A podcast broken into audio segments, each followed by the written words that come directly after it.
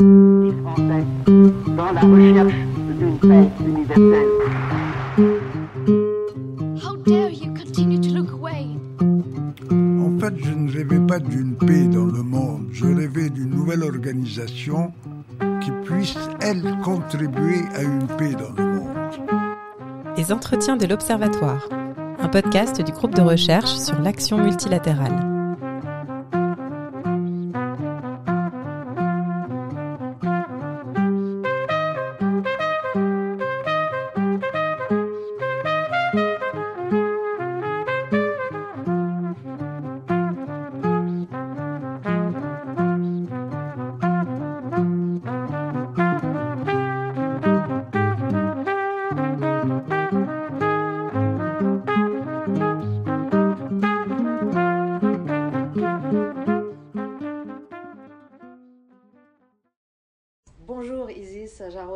Merci d'avoir accepté de participer à ce podcast de l'Observatoire du multilatéralisme qui est appelé Décryptage du multilatéralisme. Vous êtes coordinatrice euh, politique au sein de la représentation permanente de la France auprès des Nations Unies et euh, j'aimerais commencer d'abord par bien sûr vous présenter, dire quelle est votre expérience mais aussi quel est ce rôle qui à mon avis pivot au sein de la représentation permanente. Bonjour à tous, je suis Isis Jarreau d'Arnaud, je suis diplomate de carrière, rentrée au Quai d'Orsay en 2009. J'ai tout au long de mes euh, années de carrière travaillé euh, en bonne partie sur les questions multilatérales. J'ai commencé ma carrière au Quai d'Orsay à la direction des Nations Unies. J'ai été une première fois en poste à New York entre 2011 et 2015 et maintenant je suis de retour comme coordinatrice politique après avoir été euh, conseillère au cabinet du ministre Jean-Yves Le Drian sur les enjeux aussi euh, multilatéraux et les enjeux globaux. Donc mon rôle ici en tant que coordinatrice politique au sein de la représentation permanente de la France auprès des Nations Unies, il est en fait de plusieurs ordres. Pour commencer, j'encadre notre équipe politique qui qu'on appelle politique mais bien entendu euh, tous les, autres sujets traités à l'ARP sont éminemment politiques. Je pense par ailleurs, euh, par exemple, au développement ou autres thématiques qui sont devenus des sujets de plus en plus d'influence et de guerre de pouvoir dans le multilatéralisme, qui étaient des sujets plus consensuels, qui sont devenus maintenant des sujets euh, aussi assez confrontationnels. Mais pour en revenir donc à notre équipe politique, ici, elle est composée d'une dizaine de diplomates qui travaillent sur les sujets qui sont traités au Conseil de sécurité. Donc le Conseil de sécurité, qu'est-ce que c'est? C'est donc cet organe des Nations Unies qui a la responsabilité du maintien de la paix et de la sécurité internationale. Et donc le rôle de nos diplomates au sein de la représentation permanente, c'est donc de porter les positions de la France au sein de cet organe et de négocier avec les autres membres du Conseil de sécurité pour essayer de trouver des solutions aux différentes crises qui sont portées à la connaissance du Conseil de sécurité. Donc nous avons des diplomates qui sont spécialisés sur les questions de crise africaine, des diplomates qui sont spécialisés sur euh, les crises euh, qui sont liées au Moyen-Orient, et bien entendu en ce moment, une grande partie de notre activité est consacrée à la crise en Ukraine. Alors, la France a été euh, présidente du Conseil de sécurité le mois dernier, au mois de septembre. Au mois de septembre, c'est traditionnellement aussi l'ouverture de l'Assemblée générale avec la semaine ministérielle euh, de, de, haut niveau. Et euh, j'imagine que l'activité a été très intense et, j'aimerais bien que vous reveniez sur, bah, sur ce mois de, de présidence. Tout d'abord en nous expliquant un peu ce qu'est ce rôle de, de président euh, du Conseil de sécurité et euh, faire un petit bilan de, de ce qu'a été cette, cette présidence française du Conseil de sécurité. Oui, tout à fait. Donc effectivement, euh, les 15 membres du Conseil de sécurité prennent la présidence du Conseil à tour de rôle tous les mois. Et donc au mois de septembre, c'était au tour de la France, ça se fait par ordre alphabétique. Euh, juste avant nous, il y avait la Chine et en ce moment, au mois d'octobre, il y a donc le Gabon. Euh, le mois prochain, ça sera le Ghana et donc tous les membres comme ça tourne, ce qui fait que la France a en général la présidence du Conseil de sécurité environ tous les 15 à 18 mois. Donc c'est pour nous à la fois une, très, une responsabilité très importante Euh, c'est également un exercice que nous connaissons bien, puisque c'était en fait depuis la création des Nations Unies la, 60e, la 67e fois euh, que la France euh, avait une présidence. Donc de ce point de vue-là, je dirais que le rôle, quand on est un pays en présidence, peut être un petit peu différent si, si on est un, un membre permanent ou si on est un membre élu, puisqu'en tant que membre permanent, on peut continuer, on va dire, à travailler sur nos priorités de manière générale sans souhaiter nécessairement mettre, on va dire, énormément de différentes thématiques à l'ordre du jour, comme cela peut être le cas pour euh, des pays qui sont présents au Conseil seulement deux ans et qui ont en quelque sorte seulement deux ans pour montrer tous leurs intérêts et toute la palette de leurs priorités, là où euh, en réalité pour un pays comme la France, c'est quelque chose que nous avons la possibilité de faire euh, en fait chaque mois et tous les ans. Donc pour nous, bien entendu, euh, la priorité a été très largement la crise en Ukraine. C'est la raison pour laquelle nous avons choisi d'organiser pendant la semaine de haut niveau de l'Assemblée générale qui se tenait donc au mois de septembre, euh, d'organiser une réunion de haut niveau au niveau des ministres euh, une réunion du Conseil de sécurité consacrée à la lutte contre l'impunité en Ukraine. Cette réunion s'est tenue le 22 septembre. Elle a été présidée par la ministre de l'Europe et des Affaires étrangères, Madame Catherine Colonna, en présence donc des autres ministres du Conseil euh, de sécurité. Tout au long de notre présidence, nous avons souhaité continuer à travailler sur euh, la question de l'Ukraine, qui est évidemment euh, vraiment un sujet d'importance euh, essentielle pour notre politique étrangère. Toutefois, le rôle du Conseil de sécurité est un rôle qui ne se résume pas forcément aux crises euh, les plus médiatiques et les oh, plus immédiates, mais également pendant notre présidence, nous avons eu par ailleurs 34 réunions au total. On en a eu donc certaines consacrées à l'Ukraine, mais aussi beaucoup consacrées à des crises en Afrique. Je pense au Soudan, à la Somalie, qui était à l'agenda de notre présidence, mais aussi euh, des, problèmes euh, de crise au Moyen-Orient. Nous avons traité notamment de la situation au Yémen, mais également euh, en Syrie ou en Irak. Et donc, il faut distinguer en fait dans notre capacité de président deux choses. Il y a les réunions qui reviennent en fait de façon régulière au Conseil de sécurité, puisque dans ces résolutions, le Conseil de sécurité va demander régulièrement que le Conseil continue de travailler sur ces questions. Et donc assez naturellement, certains sujets restent à l'agenda du Conseil de sécurité et reviennent. Et donc nous avons eu donc, ces réunions liées aux crises en Afrique au Moyen-Orient qui se tiennent donc de manière régulière, mais qui méritent une attention très étroite et très régulière du membre du Conseil de sécurité qui se sont tenues.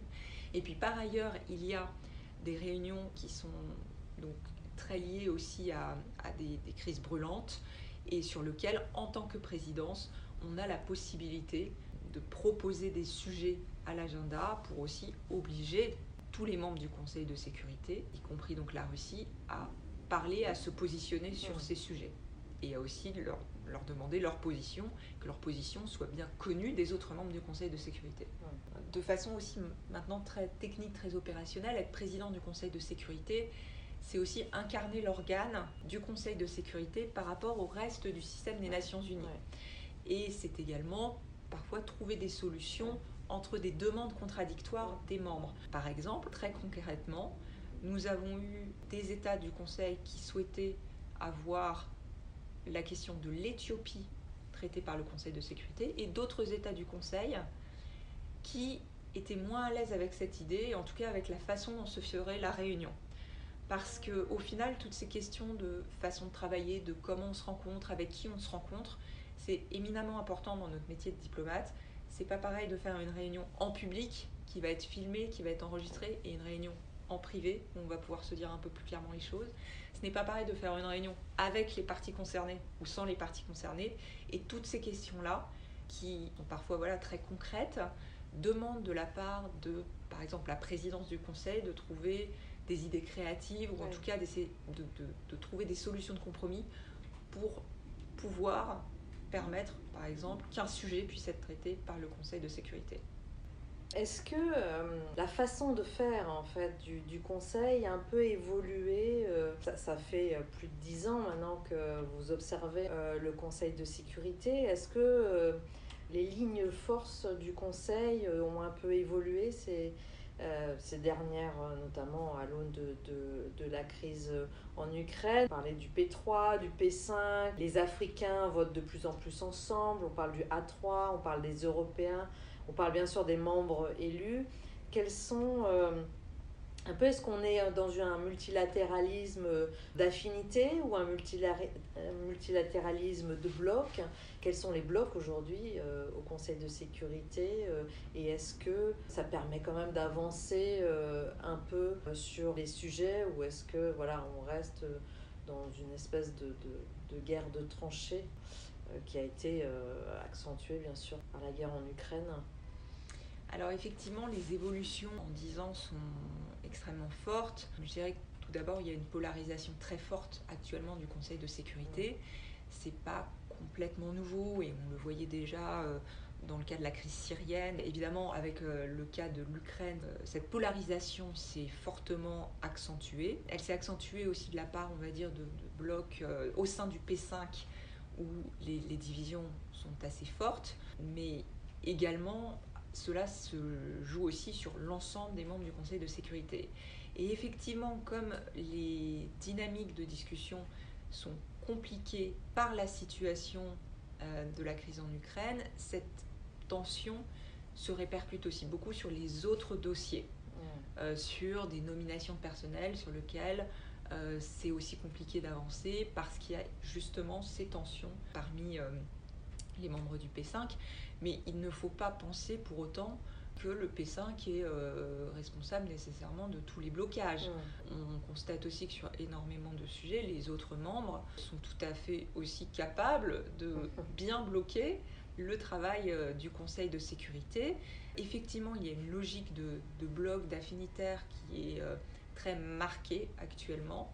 Euh, qui est peut-être aussi un effet euh, collatéral de la façon de négocier qui a évolué depuis le Covid, parce que euh, de manière générale, avec le Covid, les négociateurs se parlaient moins directement et travaillaient plus directement par email, par écrit, ce qui a contribué parfois à cristalliser fortement des positions.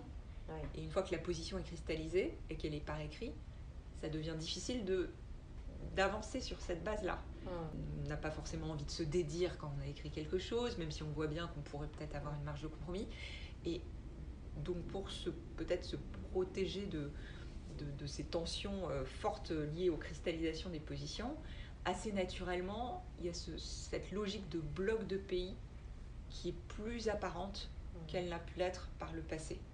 Il y avait moins de, de consultations informelles par essence pendant le Covid. Donc du coup, il y avait cette informalité qui avait euh, permis, qui avait été introduite d'ailleurs dans les années, euh, à la fin des années 60, euh, puis dans les années 70, qui justement avait permis de débloquer le, le Conseil. Et là, tout d'un coup, par cette pandémie qui a empêché les gens de se voir, du coup, l'informalité qui permet d'arriver à un consensus, à une position commune, ne pouvait plus, ne marchait plus quoi. Et donc euh, effectivement, euh, il faut imaginer aussi que pendant euh, deux ans à New York, les salles de discussion à l'ONU étaient fermées et que les discussions se passaient sur Zoom avec des envois donc d'emails qui étaient discutés, mais laissant très peu de place effectivement au côté informel, aux besoins qu'on peut avoir parfois d'aller se parler, de sortir de la salle de négociation, d'aller parler dans le couloir avec un interlocuteur pour essayer de trouver une solution qui ensuite pourrait être acceptable euh, par tout le monde. Et cela est assez marquant dans les nouvelles euh, dynamiques euh, actuellement à l'œuvre au Conseil de sécurité.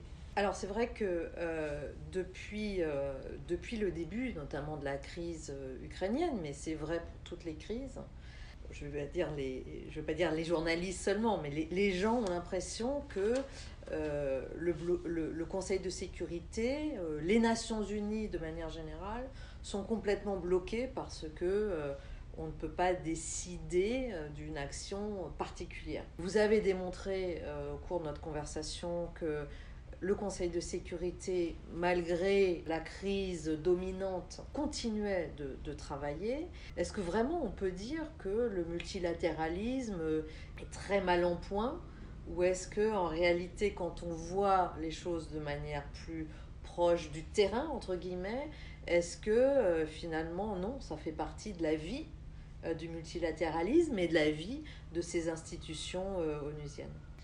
Oui, alors effectivement, sur le multilatéralisme, euh, on vit quand même une période qui n'est pas évidente. Euh, on le voit tous les jours, on parlait de la polarisation du Conseil de sécurité. Les choses sont difficiles, mais à la fin, qu'est-ce que c'est le multilatéralisme? Le multilatéralisme, c'est en fait, ce sont des États qui, à un moment donné, se sont mis d'accord ensemble pour respecter des règles et qui ensuite essayent ensemble de respecter ces règles. Donc ces règles, en l'occurrence à l'ONU, c'est la Charte des Nations Unies. Et donc ce qu'on constate aujourd'hui, c'est qu'on a des principes qui sont à la base de la charte, tels que l'intégrité territoriale des États, la souveraineté des États, qui sont bafoués. Et un des aspects clés de notre rôle, France, nous, en tant que défenseurs du multilatéralisme, c'est aussi de rappeler à tous les obligations qui découlent de la charte. Et donc à cet égard, on peut quand même, euh, même si le, résultat euh, pourrait bien entendu encore être euh, meilleur, on a eu la semaine dernière une condamnation historique à l'Assemblée générale des Nations unies par 143 États de l'annexion illégale, des tentatives d'annexion illégale par la Russie de territoire ukrainien. Donc, 143 États ont marqué leur soutien à la charte, à leurs principes, à ces principes de base du multilatéralisme dans cette décision. Donc bien entendu, ça veut aussi dire qu'il y en a une cinquantaine qui soit se sont abstenus, soit n'ont pas souhaité participer au vote, soit ont même voté contre pour euh, certains. Mais voilà, la discussion est là et euh, 143 pays euh, la semaine dernière ont bien marqué leur position et leur souhait de respecter le multilatéralisme. Pour revenir aussi sur la, la, capacité du Conseil de sécurité à travailler malgré tout, à avancer malgré tout, alors même qu'il est parfois euh, euh, critiqué, nous devrions prochainement adopter une décision sur Haïti qui est dans une situation euh, extrêmement grave qui préoccupe très fortement la France. Et cette décision, nous l'espérons, sera donc adoptée au Conseil de sécurité et visera à créer très certainement un nouveau régime de sanctions pour sanctionner les chefs de gang à Haïti qui sont responsables de la situation terrible que connaît la population sur place. Et cela, si cette euh, résolution est donc euh, bien votée, c'est quand même la preuve qu'en dépit de ces tensions extrêmement fortes au Conseil, il y a quand même la possibilité pour les membres du Conseil de, voilà, de créer du, du droit international avec ce régime de sanctions qui sera donc en place pour euh, interdire aux chefs de gang haïtiens possibilité de voyager, d'utiliser leurs avoirs, euh, d'obtenir des armes, c'est-à-dire les différents éléments euh, d'un régime de sanctions tel que créé par le Conseil de sécurité. Donc j'y vois quand même un élément euh, intéressant de l'évolution des choses. On n'est pas complètement bloqué, même si bien entendu la crise ukrainienne pèse très fortement sur les activités au Conseil de sécurité. Oui, ça montre qu'on est bien dans, un, dans une continuité du travail du Conseil de sécurité, qu'il y a, euh, euh, qu'en dépit effectivement d'une crise très forte, particulière, le Conseil peut quand même se mettre d'accord sur un certain nombre de, de sujets euh, très importants. Et puis aussi, c'est vrai que médiatiquement, les sujets liés à la crise en Ukraine prennent une place importante Ouais. au Conseil de sécurité, mais au quotidien, plus de 60% du travail du Conseil de sécurité, c'est aussi l'accompagnement des processus de paix, notamment en Afrique, mais aussi ailleurs. C'est travailler avec les opérations de maintien de la paix pour évaluer comment évolue une situation sur le terrain et travailler avec les autorités des pays pour essayer euh, de garantir au mieux le processus politique ou les accords de paix. Donc tous ces éléments-là continuent d'être réalisés au quotidien par le Conseil de sécurité, même s'ils sont moins médiatiques, ça reste extrêmement important pour les pays sur place. Tout à fait. Merci beaucoup Isis. Merci Alexandra. euh, J'espère que cette conversation euh, euh, intéressera nos, nos auditeurs et permettra de mieux comprendre ce qu'est au quotidien la pratique multilatérale. Merci. Les Français, dans la recherche d'une paix universelle. How dare you continue to look away? En fait, je ne rêvais pas d'une paix dans le monde, je rêvais d'une nouvelle organisation qui puisse, elle, contribuer à une paix dans le monde.